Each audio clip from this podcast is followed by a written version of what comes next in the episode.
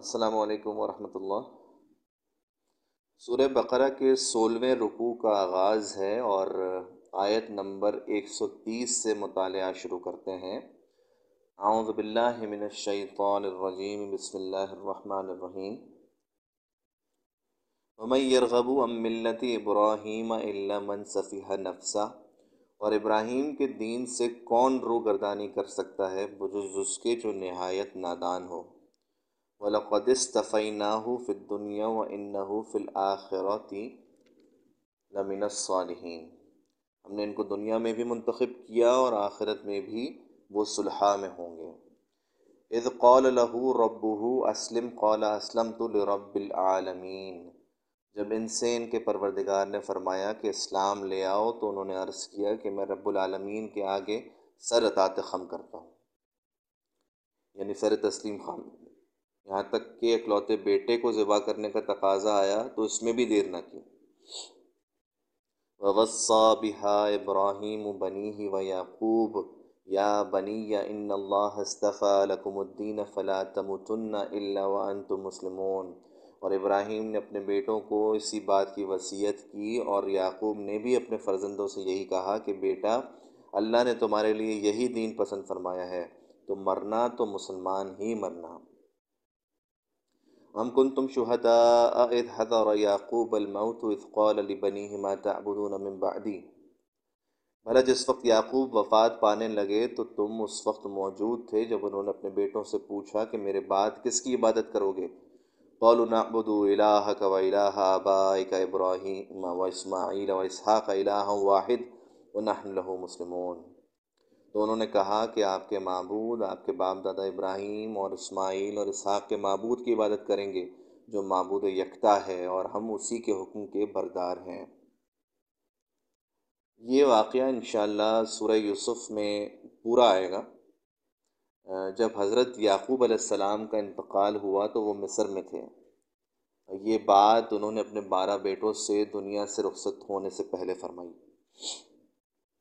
تِلْكَ أُمَّةٌ قَدْ خَلَتْ مَا لَهَا مَا كَسَبَتْ وَلَكُمْ مَا كَسَبْتُمْ وَلَا تُسْأَلُونَ عَمَّا كَانُوا يَعْمَلُونَ،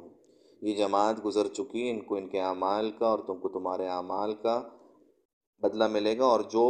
عمل وہ کرتے تھے اس کی پرسش تم سے نہیں ہوگی۔ ہر شخص کے لیے اپنا ایمان، اپنا عمل اور اپنی کمائی ہی کام آئے گی، چاہے تمہارا باپ کہیں کا بھی سلطان ہو، تم اپنی بات کرو تم کیا لائے ہو۔ وَقَالُوا كُونُوا هُودًا أَوْ نَصَارَىٰ تَهْتَدُوا قُلْ بَلْ مِلَّةَ إِبْرَاهِيمَ حَنِيفًا وَمَا كَانَ مِنَ الْمُشْرِكِينَ، اور یہودی اور عیسائی کہتے ہیں کہ یہودی یا عیسائی ہو جاؤ تو سیدھے رستے پہ لگ جاؤ گے، اے پیغمبر صلی اللہ علیہ وسلم ان سے کہہ دیجئے کہ نہیں، بلکہ ہم دین ابراہیمی اختیار کیے ہوئے ہیں جو ایک اللہ کے ہو رہے تھے اور مشرکوں میں سے نہ تھے۔ دراصل اب اب مسلمانوں کو حکم دیا جا رہا ہے کہ یہود و نصارہ جو تمہیں بول بچن دے رہے ہیں ان کو یہ جواب دو، قولوا آمنا باللہ وما انزل الینا وما انزل الی ابراہیم واسماعیل واسحاق ویعقوب والاسباط وما اوتی موسیٰ وعیسیٰ وما اوتی النبیون من ربہم لا نفرق بین احد منہم ونحن لہ مسلمون، مسلمانوں کہو کہ ہم اللہ پر ایمان لائے اور جو کتاب ہم پر اتری اس پر، اور جو صحیف ابراہیم اور اسماعیل اور اسحاق اور یعقوب اور ان کی اولاد پر نازل ہوئے ان پر، جو کتابیں موسیٰ اور عیسیٰ کو عطا ہوئیں ان پر، اور جو پیغمبروں کو ان کے اللہ کی طرف سے ملی ان پر، سب پر ایمان لائے۔ ہم ان پیغمبروں میں سے کسی میں کچھ فرق نہیں کرتے اور ہم اسی اللہ واحد اللہ واحد کے فرما بردار ہیں۔ مقصد یہ بتانا ہے کہ ہم سب کو مانتے ہیں بھائی، کسی کا انکار نہیں کرتے۔ ایک نبی کو دوسرے سے افضل سمجھنا اس کی یہاں نفی نہیں ہو رہی ہے، تفریق کا انکار ہے کہ ایک کو مانا جائے اور ایک کا انکار کر دیا جائے۔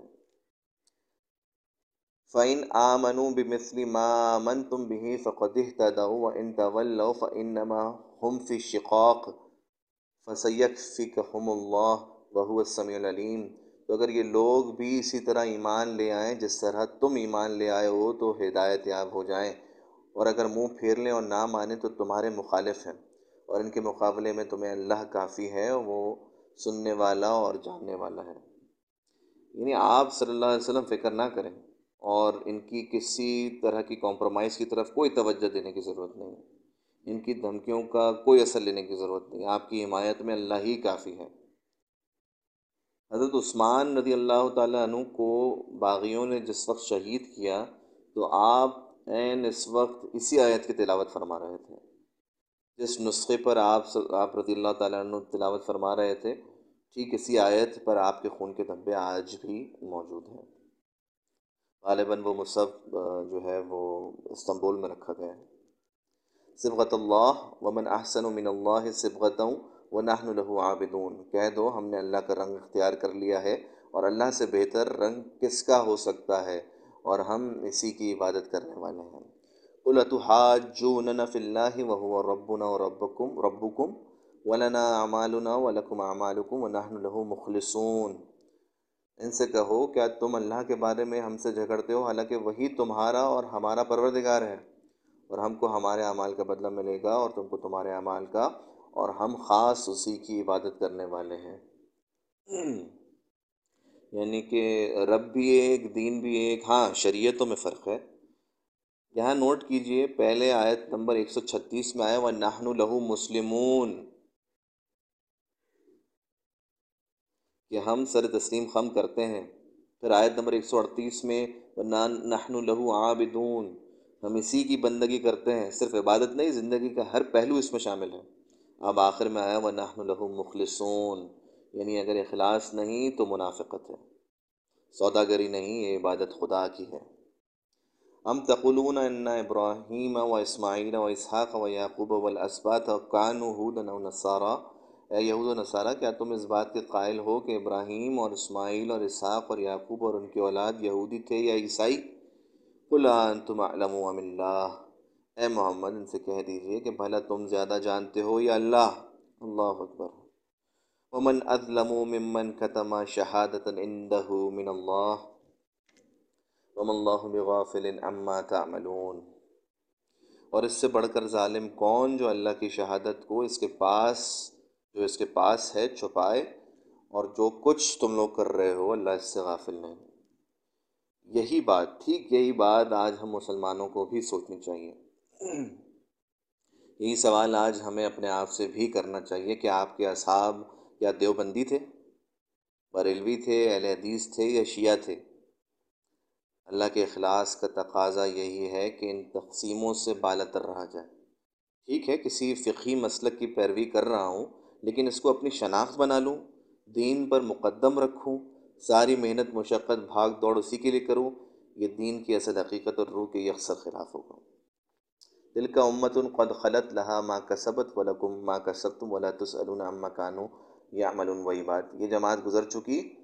ان کو وہ ملے گا جو انہوں نے کیا اور تم کو جو تم نے کیا اور جو عمل وہ کرتے تھے، اس کی پرسش تم سے